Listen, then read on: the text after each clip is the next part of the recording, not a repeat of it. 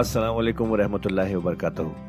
ख्वातीनो हज़रात, आपका कुरान की तफसीर में खैर मकदम है। अल्लाह ताला ने हमारे नबी पाक सल्लल्लाहु अलैहि वसल्लम के ज़रिए एक ऐसी नेमत, एक ऐसी गाइड अता की है जो हमारी ज़िंदगी को अल्लाह की राह पर चलाने के लिए काफ़ी है, और वो गाइड है कुरान मजीद।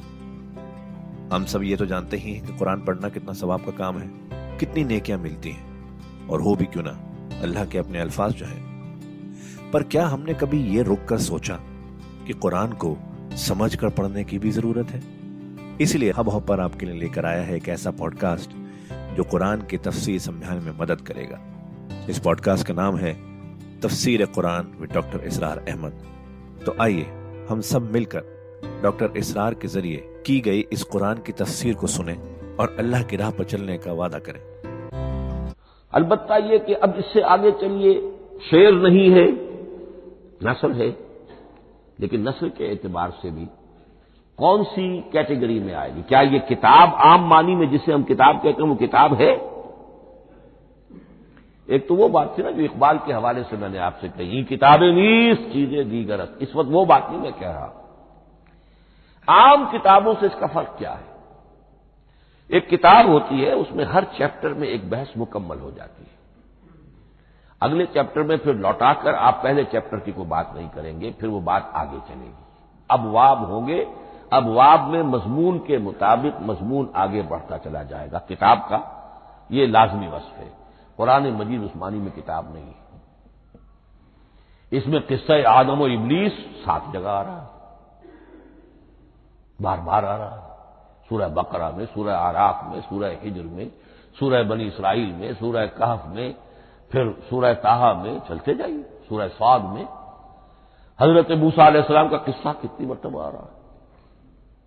तो कुरान मजीद उस किताब की कैटेगरी, उसकी डेफिनेशन पर पूरा नहीं उतरता। दुनिया में जो किताब का माययार है, आम उसका जो उसलूब है, उसकी जो डेफिनेशन है। एक शक्ल होती है मजमुए मकालात, वो भी नहीं। उसमें हर मकाला अपनी जगह पर एक मुकम्मल शय होती है, लेकिन यह कि वो दूसरे मकालात से तो मुख्तलिफ होगी। ये मजमूआ मकालात भी नहीं। इसका उसलूब जो है वो खुतबे का है और ऐश है। और ये कहा जा सकता है it's a collection of divine और ऐश। ये अल्लाह ताला के खुतबात का मजमूआ है। मुख्तलिफ औकात में खुतबे नाज़िल होते थे हुजूर पर सल्लल्लाहु अलैहि वसल्लम। और यह भी जान लीजिए कि अरब में अदब की दो ही सिंफें थी जो मारूफ थी, या शेर या खुतबा। या खतीब होते थे बड़े, शोला बयान खतीब, और या शायर होते थे। तो ये जब शेर के उसलूब पर नहीं था तो खिताबत का उसलूब है जो अल्लाह ने इख्तियार फरमाया। और हर मौके पर, हर मरहले पर जो खुतबा उस वक्त के हालात की मुनासबत से नाजिल हुआ वो एक सूरत है। तो ये है कलेक्शन ऑफ डिवाइन ओरेशंस। ये अल्लाह ताला के मजमुआए खुतबात इलाहिया इसे कहा जा सकता है। लेकिन इससे जो चंद नतीजे निकलते हैं वो नोट करने जरूरी है। खुतबे में मुखातिब और मुखातब के माबैन एक रैपोर्ट जरूरी है। अगर कोई मुसन्निफ बैठा किताब लिख रहा है, उसके सामने कोई सामी नहीं होते, वो तो, तो अपने मगन में जो भी ख्याल है अपने दिल में वो लिख रहा है। खुतबे में सामे सामने होते। अगर उनके दरमियान रिपोर्ट न रहे, हम आहंगी न रहे, तो फिर वो खुतबा गैर मुअस्सिर हो जाएगा। लोग जो है उनको ऊँग आने लगेगी, वो मुतवज्जे ही नहीं रहेंगे।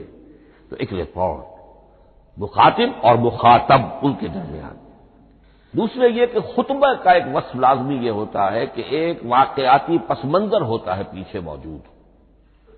अब कोई शख्स है सियासी तकरीर कर रहा है, एक खास पस मंजर मौजूद है, उसमें वो इन चीजों की तरफ हवाले देता चला जाएगा, सिर्फ वो तफसीलात बयान नहीं करेगा, इसलिए कि वो लोगों को मालूम है। आज के दौर का एक वाकया है, लोगों के इल्म में है, लेकिन किताब में आप लिखेंगे तो फिर वो पूरा वाकया भी बयान करना पड़ेगा आपको कि ये कब हुआ, कैसे हुआ, जिसका मैं हवाला दे रहा हूं। लेकिन खुतबे के अंदर बस पस मंजर जो है वो मौजूद है, और उसके हवाले से सिर्फ जो इशारात उसकी तरफ हो जाएंगे। नंबर तीन यह है कि खुतबे में तहवील खिताब बहुत होता है। तहवील खिताब से क्या मुराद है? अभी खतीब आपसे बात कर रहा है, आपसे मुखातिब है, और किसी वक्त वो फला को जो यहां मौजूद भी नहीं है वो नवाज शरीफ साहब को खिताब करना शुरू कर देगा। भाई नवाज शरीफ तो यहां नहीं है, लेकिन खिताब अंदाज वो तो तकरीर मुकर्रर है, सियासी तकरीर कर रहा है, नवाज शरीफ को चैलेंज कर रहा है। नवाज शरीफ ये कर दोगे तो हम ये कर देंगे, और नवाज शरीफ ये तुम गलत कर रहे हो, या बेनजीर तुम्हारा ये मामला। हाँ बेनजीर तो वहां मौजूद नहीं। सदर अयूब साहब को जो भी गालियां दी जाती थी तकरीरों के अंदर, वो खुद तो वहां मौजूद नहीं होते थे। तो इसमें तहवील खिताब नोट करना पड़ता है, अभी किससे बात हो रही थी, अभी किससे बात हो रही थी। कुरान मजीद में आप देखेंगे एक आयत में हुजूर से खिताब है, अगली आयत में कुफ्फार से खिताब है, उससे अगली आयत में अहले ईमान से खिताब है। तो तहवील खिताब जो होता है उसके हवाले से नोट करना पड़ता है कि इस वक्त इस आयत का जो रुख है किधर है, इसमें किसको खिताब किया जा रहा है। चौथी बात यह है कि खुतबे में सिर्फ अक्ल से अपील नहीं की जाती, जज्बात से भी अपील होती है। इसीलिए खिताबी अंदाज कहलाता है, खिताबी खिताबी अंदाज में लोगों के जज्बात से भी अपील की जाती है। जबकि आप एक मकाला लिख रहे होंगे उसमें जज्बात की बात नहीं आएगी, ठंडी ठंडी अकली बातें, मंतकी बातें, दलील सुगरा कुबरा जोड़िए, नतीजा निकालिए, वो लोगों के सामने रखिए, तसनीफ है। लेकिन खुतबे के अंदर सिर्फ अक्ल नहीं, जज्बात से भी अपील होती है। अब ये सारे औसाफ में जो बयान कर रहा हूं ये सब कुरान मजीद में बतमाम व कमाल बदरजा अतम मौजूद है। और आखिरी बात यह कि खुतबे में, और ये कि ये चीज मुश्तरक है गजल में भी और कसीदे में भी और खुतबे में भी, उसका अव्वल और आखिर बहुत जामे और मौसिर होना चाहिए। इसीलिए मतला मक्ता ये खास तौर पर होते हैं ना। मक्ते में आप पढ़ी है सकून दस्तरानाबाद, जिस गजल का मतला जानदार है उसको आदमी पढ़ेगा, और अगर वो मतला फुसफुसा है वो बाकी नजर पड़ेगा ही नहीं, चाहे आगे उसके अंदर बड़ा उमदा शेर भी हो वो नहीं पड़ेगा। मतला ही जो है बेजान है, फुसफुसा है। फिर मक्ता आखिरी जो शेर हो। तो कसीदे में भी ये है और खुतबे में भी ये है। यही वजह है कि कुरान मजीद की सूरतों में अक्सर और बेशतर शुरू की आयात और आखिरी आयात इंतहा अहम होती है, बहुत जामे होती है, जिनको कहा जाता है कि ये सोवर जो है उनकी इब्तदाई आयात खवातीन और पहली आयात। अब सूरह बकरा की आयात शुरू की, फिर आखिरी जो अभी मैंने आपको सुनाई।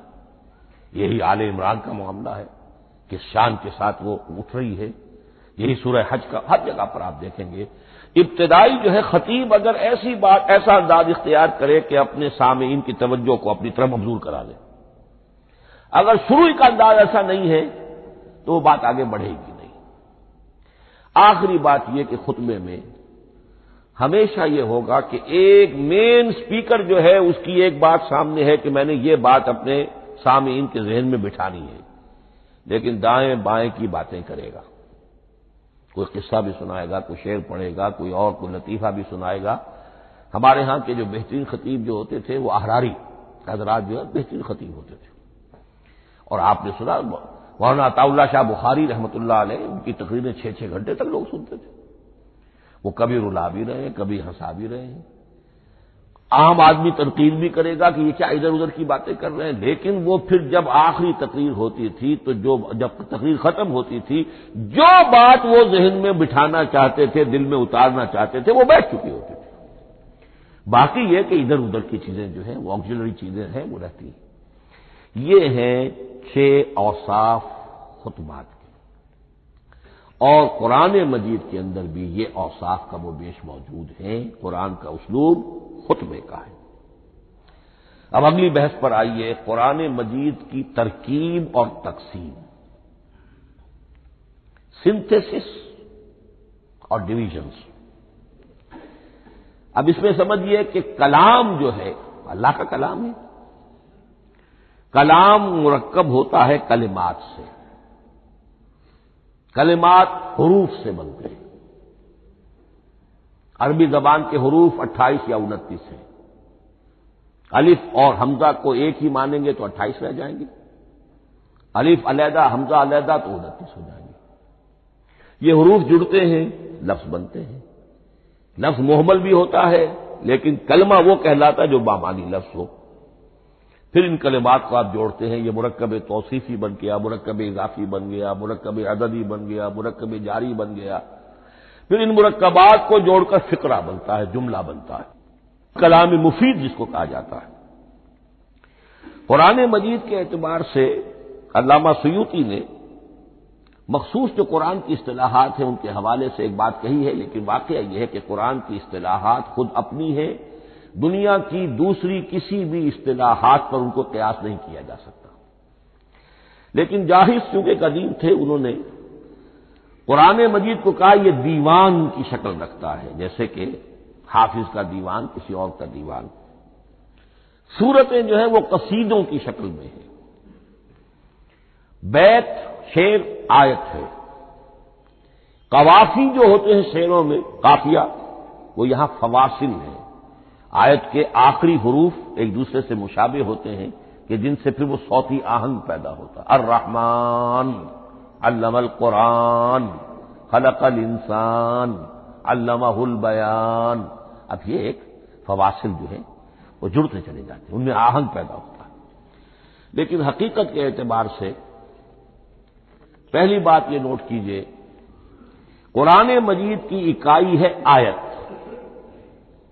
उसे ना आप जुमला कह सकते हैं ना फिक्रा कह सकते हैं।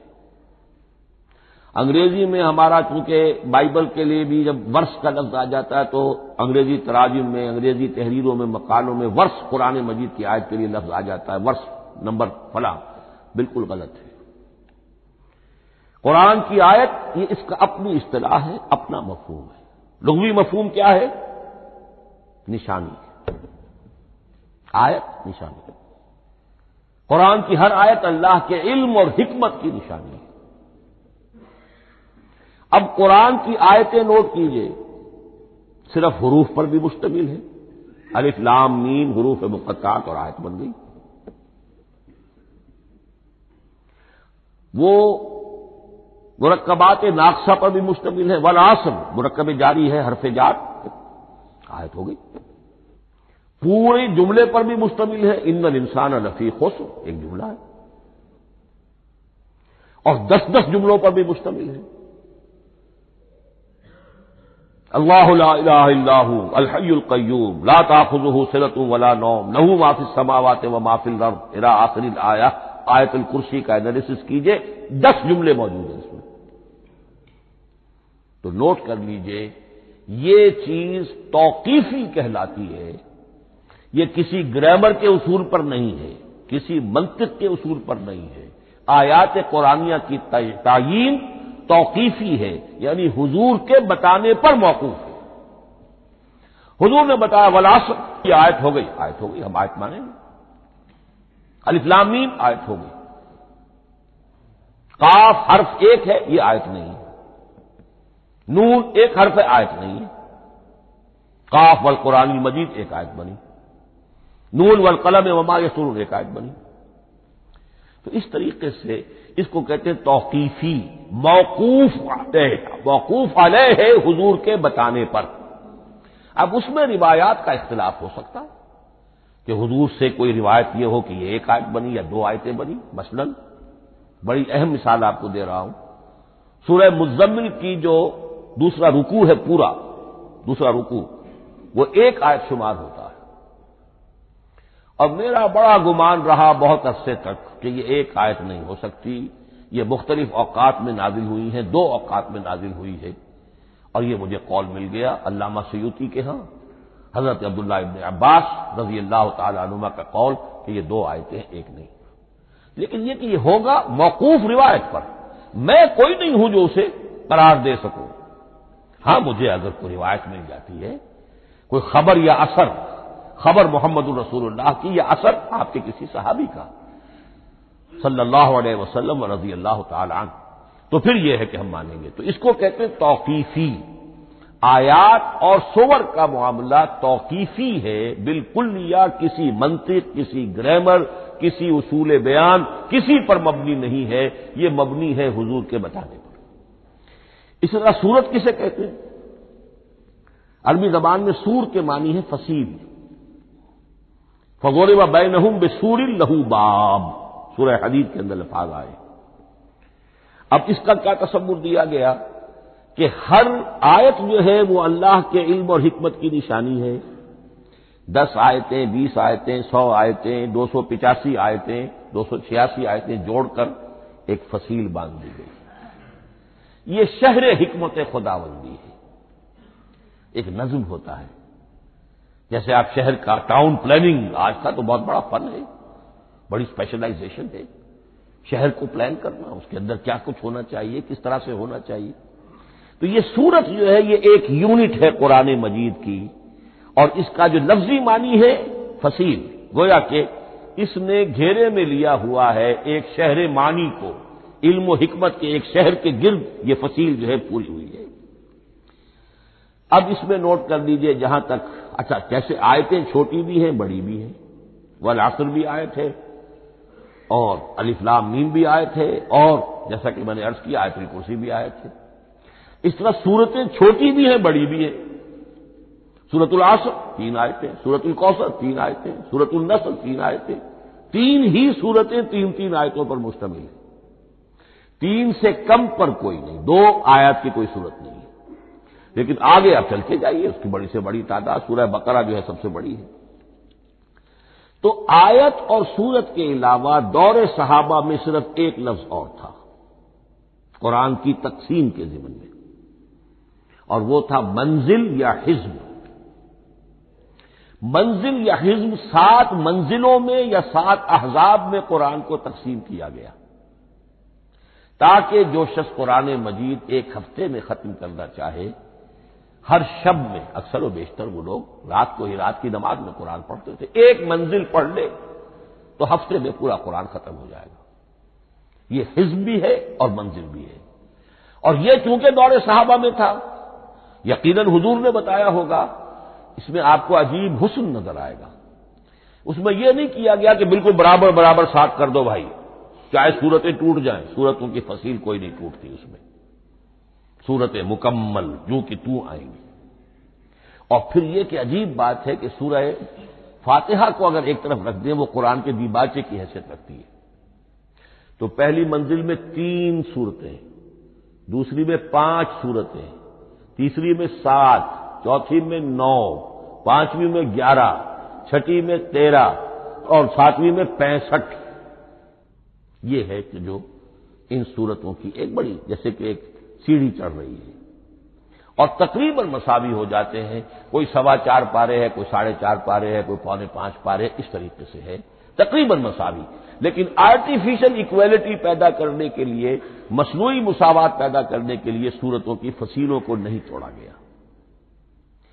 इससे आगे चलकर जो पारों की तकसीम है वो बहुत बाद की बात है, तीस पारे, और उसमें आपको ये सारी कबाहतें नजर आएंगी। उसमें सूरतों की फसीलें तोड़ी गई हैं और बड़े बूढ़े तरीके पर तोड़ी गई।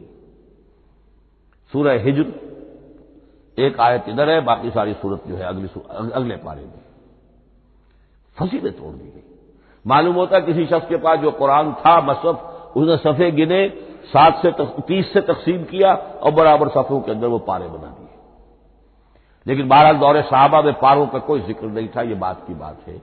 दौरे सहाबा में आयत, सूरत और हिज्ब। इसी तरीके से तवील सूरतों को जो रुकूओं में तकसीम किया गया, ये भी बाद की बात है। लेकिन ये जो तकसीम किया गया है सूरतों को रुकूओं की शक्ल में, पैंतीस सूरतें तो कुरान की ऐसी हैं छोटी हैं जो एक एक ही रुकू पर मुश्तमिल है। आखिरी पारे की आखिरी पारे की सैंतीस सूरतें हैं, पहली दो की जो दो दो रुकू है, बाकी सब के सब जो है वो एक ही रुकू शुमार होता है। लेकिन रुकू क्यों किए गए? लंबी सूरतों में से अगर कुछ हिस्सा पढ़ना है नमाज में, सूरह बकरा पूरी तो नहीं पढ़ सकते आप एक रकअत के अंदर, तो उसका वो हिस्सा पढ़ा जाए जिसमें एक मजमून पूरा हो जाए, मजमून न टूटे, ताकि वहां पर रुकू करे आदमी के जहां पर कि वो मजमून एक एतबार से मुकम्मल हो गया। तो रुकू से रकअत है, रुकू है, उस रकअत के अंदर एक हिस्सा इतना पढ़ा जाए ताकि मजमून जो है वो खूबसूरत रहे और उसका सिलसिला बरकरार रहे। ये तकसीम भी, अगरचे बहुत ही एक बदनाम शख्स है हमारी तारीफ का, हज्जाज इब्न यूसुफ, ये उसकी की हुई तकसीम है। या उसने कराई है, बहरहाल उसकी तरफ मंसूब है। और यह बात माननी पड़ती है कि बड़े गहरे गौर व फिक्र से तकसीम की गई है, अलटप नहीं है, बल्कि उसके लिए वाक़तन गौर करके जहां वो मजमून खत्म होता है कहीं कहीं आप इख्तिलाफ कर सकते हैं और आपको हक हासिल है। इसलिए ये चीजें तौकीफी नहीं है, ये हुजूर की बताई हुई नहीं है, ना रुकूओं की तफसील।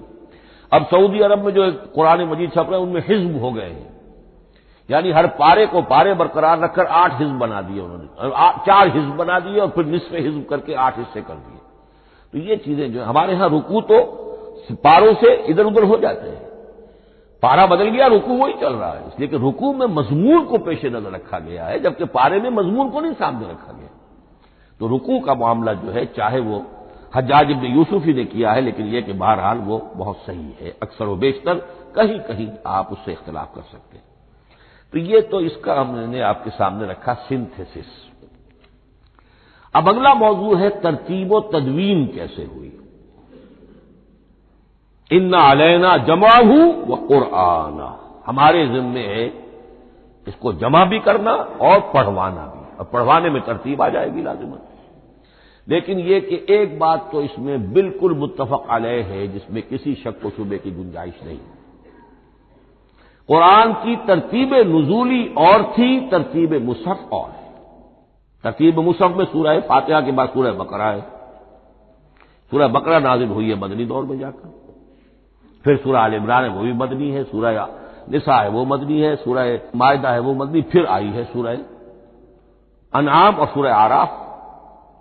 यह है कि जो मक्कियात है, ये कि भी मक्की दौर की भी आखिरी जमाने की है। इब्तिदाई जो मक्की सूरतें वो सबसे आखिरी हिस्से में है, उनतीसवां पारा और तीसवां पारा। तो तरतीब नुजूली और थी, तरतीब मुसहफ और है, इसमें तो किसी शक व शुबे की गुंजाइश नहीं। लेकिन हमारे यहां अहले तशय्यो ने इस चीज को बहुत उछाला है। उनमें से बाज ग्रोह ऐसे हैं जिनका कहना यह है कि असल कुरान जो है वो तरतीब नुजूली के मुताबिक था। ये तरतीब तो उस्मान ने कर दी रजी अल्लाह ताला अन्हु। हजरत अली के पास असल कुरान जो तरतीब नुसूली के मुताबिक था मौजूद था, और अब भी उनके ख्याल में जो उनके इमाम गायब जो हैं छुपे हुए हैं गार में, तो उनके पास वो नुस्खा असल हजरत अली वाला मौजूद है, और जब वो जाहिर होंगे तो असल कुरान लेकर आएंगे। ये सारे शियों का कौल नहीं है, लेकिन ये कि उनमें बहुत से लोग हैं कि जिन बातों को मानते हैं। तो ख्वातीनो हजरात, ये था आज का एपिसोड। अभी तफसीर बाकी है, पूरी तफसीर सुनने के लिए अगला एपिसोड सुनना ना भूलें। जरूरी है कि हम कुरान को पूरी तरह से अच्छे से लफ्ज ब लफ्ज समझें, इसलिए अगले एपिसोड में आपका इंतजार है। सुनते रहिए ये पॉडकास्ट जिसका नाम है तफसीर कुरान विद डॉक्टर इसरार अहमद, सिर्फ हब हॉपर पर।